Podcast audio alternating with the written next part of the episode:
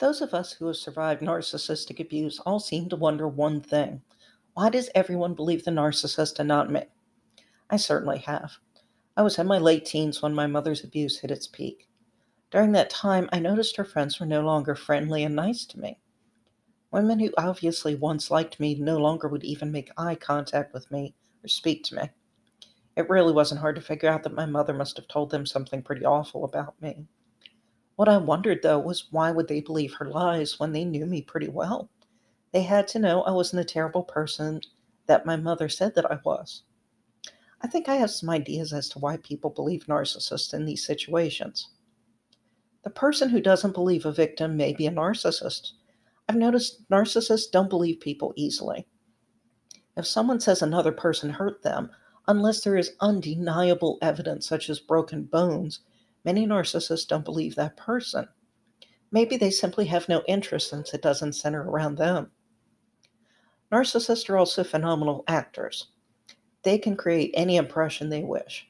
If they want to appear kind when they aren't, they can do that with no problem. Highly intelligent, even if they're not particularly smart, they can pull that off too.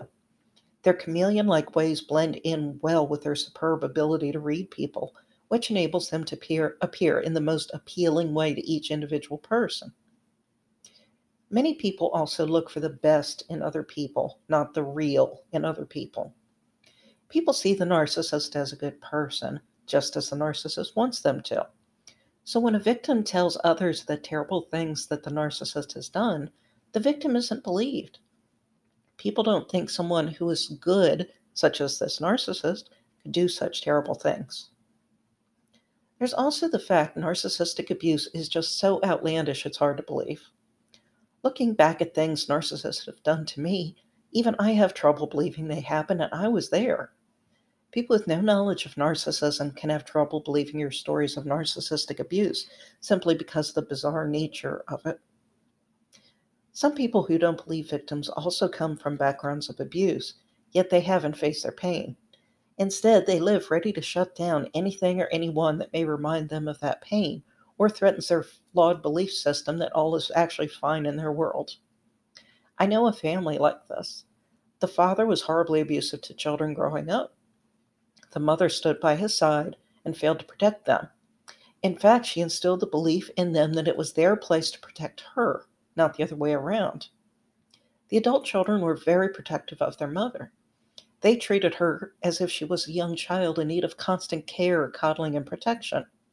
No one was allowed to mistreat her or even criticize her, even if they're telling the truth. None of them had any tolerance for anyone setting boundaries with their parents. They seem to believe that you tolerate anything and everything from your parents and with a smile. They also will believe lies a narcissistic parent tells them about their child over their child.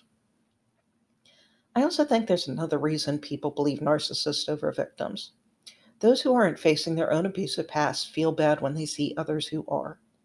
Maybe it makes them feel ashamed for not being strong enough to do it, or it just reminds them of that pain that they work so hard to ignore.